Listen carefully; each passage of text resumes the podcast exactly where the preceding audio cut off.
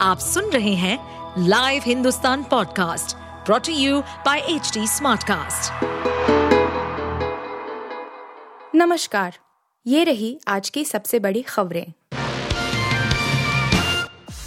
बिट्टू बजरंगी का भाई है, तू हाँ कहते ही पेट्रोल डालकर लगा दी आग 60 फ़ीसदी जला महेश नोआ में 31 जुलाई को सांप्रदायिक हिंसा की वजह से सुर्खियों में आए गोरक्षक बिट्टू बजरंगी के भाई पर जानलेवा हमला किया गया है। बजरंगी के भाई के सिर पर पेट्रोल छिड़क कर आग लगा दी गई। चार अज्ञात लोगों की ओर से वारदात को अंजाम दिए जाने के बाद पीड़ित की हालत नाजुक है। फरीदाबाद में बुधवार देर रात इस घटना को अंजाम दिया गया है। पुलिस आरोपियों की तलाश में जुट गई है। पुलिस ने बताया कि पीड़ित की पहचान महेश पंचाल के रूप में हुई है, जो फरीदाबाद स्थित संजय इनक्लेव की पर्वतिया कॉलोनी में रहता है। वह रात करीब एक बजकर तीस मिनट बजे बाबा मंडी के पास बैठा था। उस समय चार अज्ञात लोग वहाँ पहुँचे और महेश से पूछा कि क्या वह बिट्टू बजरंगी का भाई है। बजरंगी ने कहा जब मेरे भाई ने हामी भरी तो उन्होंने उस पर पेट्रोल डाल दिया और आग लगाकर भाग गए। पुलिस ने कहा है कि आरोपी एक वैगनार कार से भागे और सीसीटीवी फुटेज के ज़रिए आरोपियों की पहचान की कोशिश की जा रही है। एसीपी क्राइम अमन यादव ने कहा कि अज्ञात लोगों के खिलाफ मुकदमा दर्ज किया गया है और मामले की जाँच की जा रही है। उन्होंने कहा, महेश करीब 60 फ़ीसदी जल चुका है। और उसे दिल्ली के सफदरजंग अस्पताल में रेफर किया गया है। यादव ने कहा कि पीड़ित महेश जलते हुए घर भागा जहाँ उसके परिवार के लोगों ने आग बुझाई और उसे लेकर पास के अस्पताल में गए। बजरंगी ने कहा है कि किसी ने उसके भाई की हत्या करके उससे बदला लेने की कोशिश की है। उन्होंने कहा क्योंकि मैं गायों की रक्षा के लिए काम करता हूँ और तस्करी से गायों को बचाने के लिए अपना ग्रुप चलाता हूँ, कुछ लोगों ने मेरे भाई की हत्या की कोशिश की। बिट्टू बजरंगी गोरक्षा बजरंग फोर्स का प्रमुख है। उसे 31 जुलाई को नूह में हुई सांप्रदायिक हिंसा के मामले में गिरफ़्तार किया गया था। भड़काऊ भाषण देने का आरोपी बजरंगी अभी जमानत पर है। लोकसभा में बवाल काटने वाले 14 सांसद निलंबित, पूरे शीत सत्र से रहेंगे आउट, राज्यसभा में भी एक्शन। लोकसभा में हंगामा करने वाले सांसदों के खिलाफ आज कड़ा एक्शन हुआ है। कांग्रेस के नौ सांसदों समेत कुल चौदह सांसदों को शीत सत्र के लिए सस्पेंड कर दिया गया है। डीएमके के सांसदों कनिमोझी और प्रतिभन को भी निलंबित किया गया है।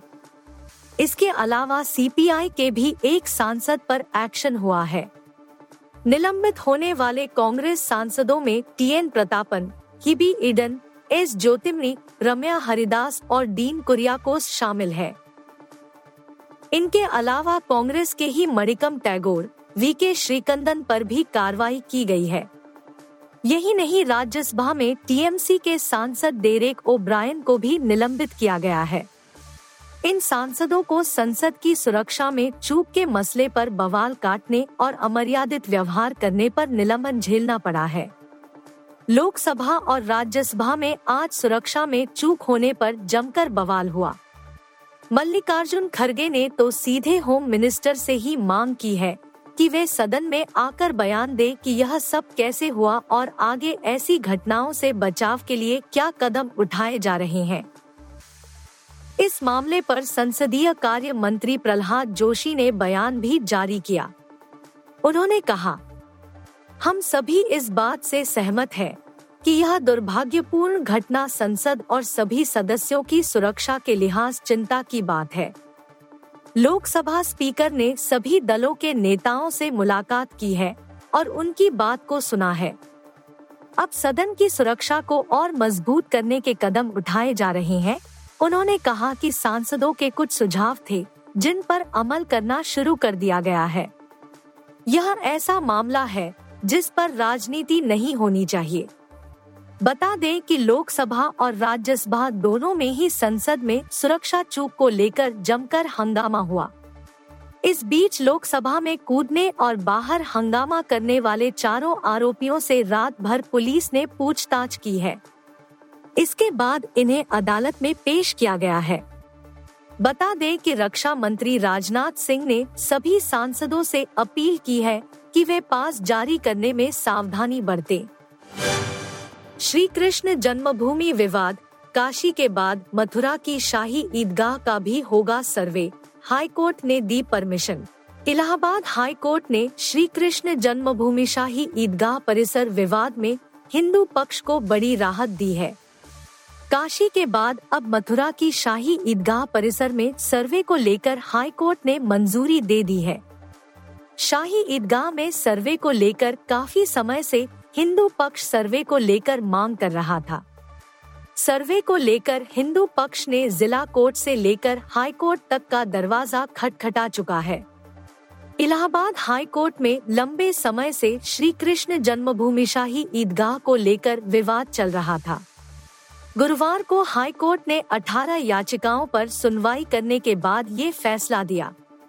हाई कोर्ट ने शाही ईदगाह परिसर में सर्वे को लेकर एक कमिश्नर नियुक्त करने का भी आदेश दिया है, जो मंदिर परिसर का सर्वे कराएगा। हालाँकि कमिश्नर की इस टीम में कितने सदस्य होंगे, इसको लेकर कोर्ट 10 दिसंबर को निर्देश देगा।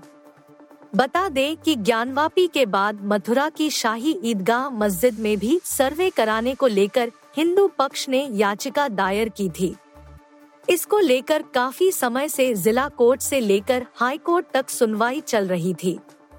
6 नवंबर को कोर्ट ने दोनों पक्षों की दलीलों को सुनने के बाद फैसले को सुरक्षित रख लिया था। गुरुवार को हाई कोर्ट ने अपना फैसला सुना दिया। कृष्ण जन्मभूमि मामले में हाई कोर्ट के फैसले पर हिंदू पक्ष के वकील विष्णु शंकर जैन ने बताया, इलाहाबाद एचसी ने हमारे आवेदन को स्वीकार कर लिया है। जहाँ हमने अधिवक्ता आयुक्त द्वारा शाही ईदगाह मस्जिद के सर्वेक्षण की मांग की थी। तौर तरीके 18 दिसंबर को तय किए जाएँगे। उन्होंने कहा, शाही ईदगाह मस्जिद के तर्कों को खारिज कर दिया है।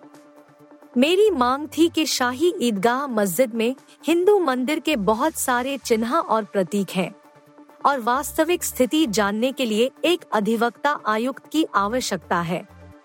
यह अदालत का एक ऐतिहासिक फैसला है। शाही ईदगाह में सर्वे को लेकर हिंदू पक्ष ने हाई कोर्ट में याचिका दाखिल की थी। वकील विष्णु शंकर जैन हाई कोर्ट में हिंदू पक्ष की ओर से केस लड़ रहे थे। वादी की ओर से अधिवक्ता विष्णु शंकर जैन ने हाई कोर्ट में बताया था कि वाराणसी के ज्ञानवापी परिसर की तरह ही श्री कृष्ण जन्मभूमि परिसर स्थित शाही ईदगाह मस्जिद का भी सर्वे कराया जाए। इसके लिए एडवोकेट कमिश्नर नियुक्त किया जाए। उन्होंने न्यायालय से तीन अधिवक्ताओं के पैनल को कोर्ट कमिश्नर के रूप में नियुक्त करने की मांग की थी। दूसरे पक्ष की ओर से इस अर्जी का विरोध करते हुए कहा गया था कि जब तक प्लेसेस ऑफ़ वर्शिप एक्ट और वक्फ बोर्ड एक्ट के तहत मामले में सुनवाई पूरी नहीं होती। इस अर्जी पर कोई निर्णय नहीं किया जा सकता है। लद्दाख को हम मान्यता नहीं देते। आर्टिकल 370 पर एससी के फैसले पर चीन की हिमाकत। जम्मू कश्मीर से आर्टिकल 370 हटाने के संसद के फैसले पर सुप्रीम कोर्ट ने मुहर लगाई है। इसे लेकर पाकिस्तान अब चीन का भी रिएक्शन आया है। चीन ने तो हिमाकत दिखाते हुए लद्दाख पर ही दावा किया है। चीन ने बुधवार को कहा कि वह सुप्रीम कोर्ट के आदेश को नहीं मानता, जिसने जम्मू कश्मीर के पुनर्गठन को मंजूरी दी है। यह लगातार दूसरा मौका है, जब सुप्रीम कोर्ट के फैसले पर चीन की प्रतिक्रिया आई है। इससे पहले चीन ने कहा था कि जम्मू कश्मीर का मसला बातचीत से हल होना चाहिए। इस मामले में भारत और पाकिस्तान को साथ बैठकर बात करनी चाहिए। चीनी विदेश मंत्रालय की प्रवक्ता माओ निंग ने कहा कि सुप्रीम कोर्ट फैसले से चीन का स्टैंड नहीं बदलेगा। चीन का हमेशा से यह मानना रहा है कि भारत और चीन सीमा का पश्चिमी हिस्सा हमारा है।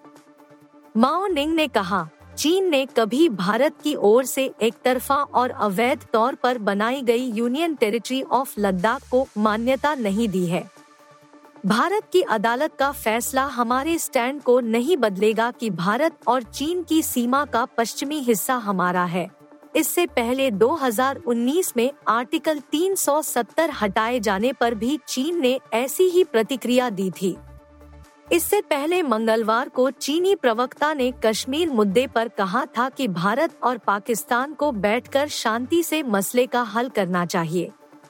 चीन का यह बयान भी शरारतपूर्ण था क्योंकि भारत जम्मू कश्मीर को अपना अभिन्न अंग मानता है और यह आंतरिक मामला है। ऐसे में इस मामले में पाकिस्तान को पार्टी के तौर पर स्वीकार करना कूटनीतिक गलती होगा। माओ निंग ने कहा था कश्मीर का मुद्दा लंबे समय से लगता है। इसे यूएन चार्टर के अनुसार शांति से निपटाने की ज़रूरत है। इससे पहले 2019 में चीन ने कहा था कि जम्मू कश्मीर का पुनर्गठन और उसका विशेष दर्जा खत्म करने का फैसला गलत है। वहीं भारत सरकार चीन और पाकिस्तान के स्टैंड को पूरी तरह खारिज करती है। होम मिनिस्टर अमित शाह तो सदन में कई बार दोहरा चुके हैं कि अक्साई चिन्ह गिलगित बाल्टिस्तान और पीओके हमारे हैं। हम इन्हें वापस लेकर रहेंगे। आर्टिकल 370 हटाने के बाद चीन ने इस मामले की चर्चा संयुक्त राष्ट्र सुरक्षा परिषद में भी करने का प्रयास किया था। हालाँकि सफलता नहीं मिल पाई थी। टेस्ट सीरीज़ से पहले दक्षिण अफ्रीका के तीन गेंदबाज हुए चोटिल कगिसो रबाड़ा भी हो सकते हैं बाहर। दक्षिण अफ्रीका के तेज गेंदबाज कागिसो रबाड़ा और टेस्ट कप्तान तेम्बा बावुमा घरेलू क्रिकेट में भी हिस्सा नहीं लेंगे। इन दोनों खिलाड़ियों को भारत के खिलाफ इस महीने होने वाली सीमित ओवरों की सीरीज़ से विश्राम दिया गया है। हालाँकि वे दोनों इसके बाद होने वाली टेस्ट सीरीज़ के लिए टीम में वापसी करेंगे। तेज गेंदबाज कागिसो रबाड़ा को चोट लगी है।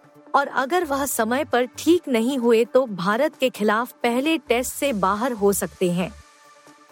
दक्षिण अफ्रीका के कप्तान तेम्बा बावुमा और तेज गेंदबाज कागिसो रबाड़ा को गुरुवार को घरेलू क्रिकेट में लायंस और डॉल्फिन्स के बीच होने वाले मुकाबले में खेलना था। लेकिन ये खिलाड़ी मैच का हिस्सा नहीं होंगे। लायंस ने इसकी पुष्टि की। बयान में कहा बावुमा निजी कारण से नहीं आएँगे और रबाड़ा को एडी में चोट लगी है। 28 दिसंबर से टेस्ट सीरीज़ शुरू होगी और अगर रबाड़ा तय समय पर रिकवर नहीं हुए थे तो वह मैच से बाहर हो सकते हैं। दक्षिण अफ्रीका के तेज गेंदबाज एनरिक नॉर्किया पहले ही चोट के कारण टेस्ट सीरीज़ से बाहर हो गए हैं। वहीं लुंगी एनगिडी ने चोट की वजह से टी ट्वेंटी सीरीज़ से हटने का फैसला किया है। दोनों टीम के बीच पहला टेस्ट मैच 26 दिसंबर से सेंचुरियन में खेला जाएगा। अब तक एक वनडे और 16 टी ट्वेंटी अंतर्राष्ट्रीय मैच खेलने वाले विकेटकीपर बल्लेबाज ट्रिस्टन स्टब्स को पहली बार टेस्ट टीम में जगह दी गई है, जबकि हेनरिक क्लासेन को टेस्ट टीम से बाहर रखा गया है। भारत और दक्षिण अफ्रीका दोनों ही नए विश्व टेस्ट चैंपियनशिप चक्र की तैयारी में जुटे हैं। दक्षिण अफ्रीका खेल के तीनों प्रारूप में भारतीय टीम की मेजबानी कर रहा है।